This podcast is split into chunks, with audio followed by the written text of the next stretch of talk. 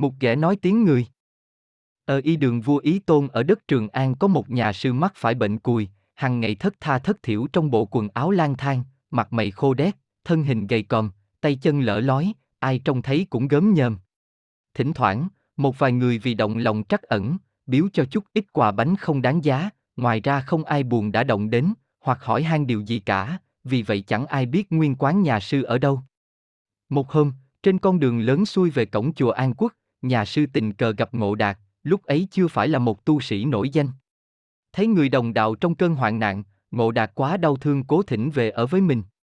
Trước tâm tình chân thật, lời lẽ thiết tha của Ngộ Đạt, nhà sư nhận chịu. Ngộ Đạt trước về chùa, kính như bậc thầy, hết lòng cung phụng. Mỗi ngày sáng dậy, Ngộ Đạt lấy nước nóng, rửa lau ghẻ lỡ, tuyệt đối không tỏ vẻ gì nhầm gớm cả.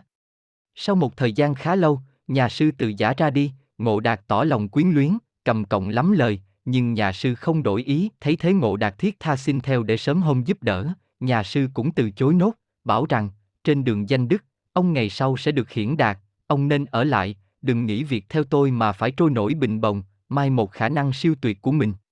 Nhưng điều này nên để dạ, hãy cẩn thận trong khi hưởng thụ những phần hưởng danh dự, vì nó có thể làm tổn thương đạo niệm của mình. Tôi hết sức cảm nghĩa tốt của ông, vậy nếu sau này có bị tai nạn gì hãy nhớ qua đất Tây Thục, xứ Bành Châu, núi Trà Lung mà tìm tôi. Cứ đến lưng chừng núi, chỗ có hai cây tòng to tục gọi là sông Tòng Lãnh, chúng ta sẽ gặp nhau.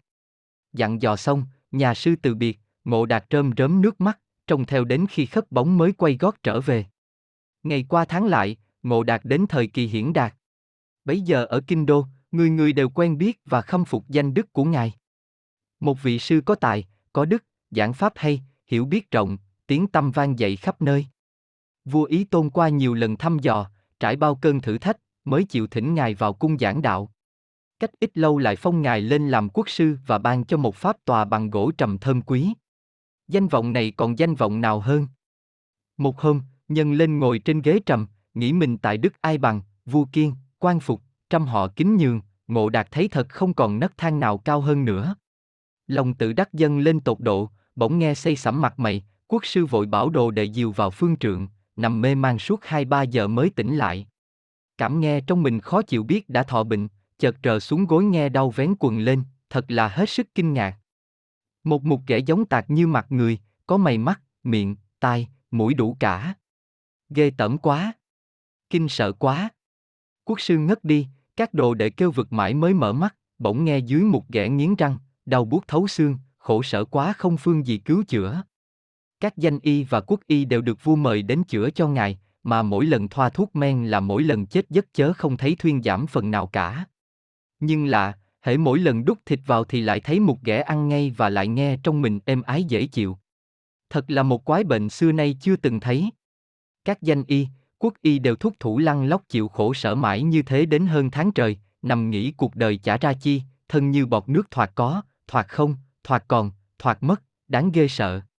Nhân nhớ đến vị sư bình khi xưa, ông lại những lời dặn dò thiết yếu, quốc sư sực tỉnh, bèn cố gắng một thân bị đau nhức, cắn răng lần mò qua đất Tây Thục, xứ Bành Châu.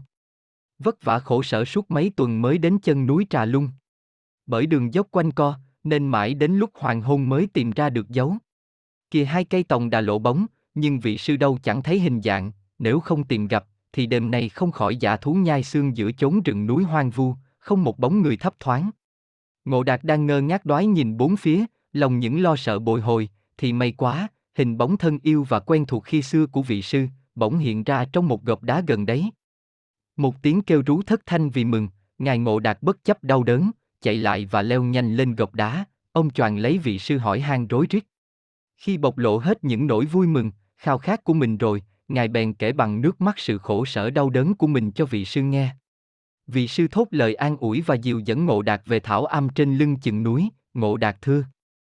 Bạch thầy, kẻ đệ tử đang lâm vào cơn khốn nạn, bức bách, khổ sở không còn bút mực nào tả xiết, xin thầy rủ lòng từ bi ra tay tế độ giúp cho đệ tử thoát nạn, ơn đức thầy thật vô lượng vô biên. Không hại gì, vị sư đáp, oan oan nghiệp chướng của ông đã vay từ nhiều đời về kiếp trước, ngày nay phải đến thời kỳ đền trả. Ông phải ẩn nhẫn trả xong mối nợ máu tiền kiếp ấy, mới có thể giải thoát được. Đức Thế Tôn ta khi xưa còn thị hiện nạn gươm vàng đâm vế, ăn lúa ngựa thay, huống chúng ta là hạng người phàm phu làm sao mà thoát được. Nợ mình đã trả thì sẽ hết, nhưng cần thiết là đừng nên vay nữa mới được. Thưa thầy, thầy nói nợ máu là thế nào đệ tử không hiểu ra sao cả, xin thầy hoan hỷ giảng cho. Chuyện ấy rồi ông tất sẽ rõ, vì đã có người sẽ nói cho ông nghe giờ khắc rất gần đây. Rạng ngày hôm sau, nhà sư dạy đồng tử dẫn ngộ đạt xuống ngọn suốt dự triền, lấy nước rửa ghẻ. Đồng tử vừa toan khoát nước thì thoạt nghe tiếng thét từ trong ung thư phát ra, khoan, hãy khoan đã, ta có việc cần muốn nói với ông. Ngộ đạt và đồng tử đang cơn kinh ngạc, thì mục ghẻ tiếp lời. Tiếng đồn ông là người học rộng, vậy ông đã từng đọc sách Tây Hán chưa? Ả có xem qua vài lượt, ngộ đạt đáp. Vậy ông có nhớ chuyện người viên án dèm tâu với vua cảnh ế chém chết triệu thố ở phía đông chợ chăng? Nhớ lắm, nhớ lắm. Nhưng hỏi thế để làm gì? Chính ông là viên án còn triệu thố là tôi, ông giết tôi oan đến giường nào, ông có biết chăng?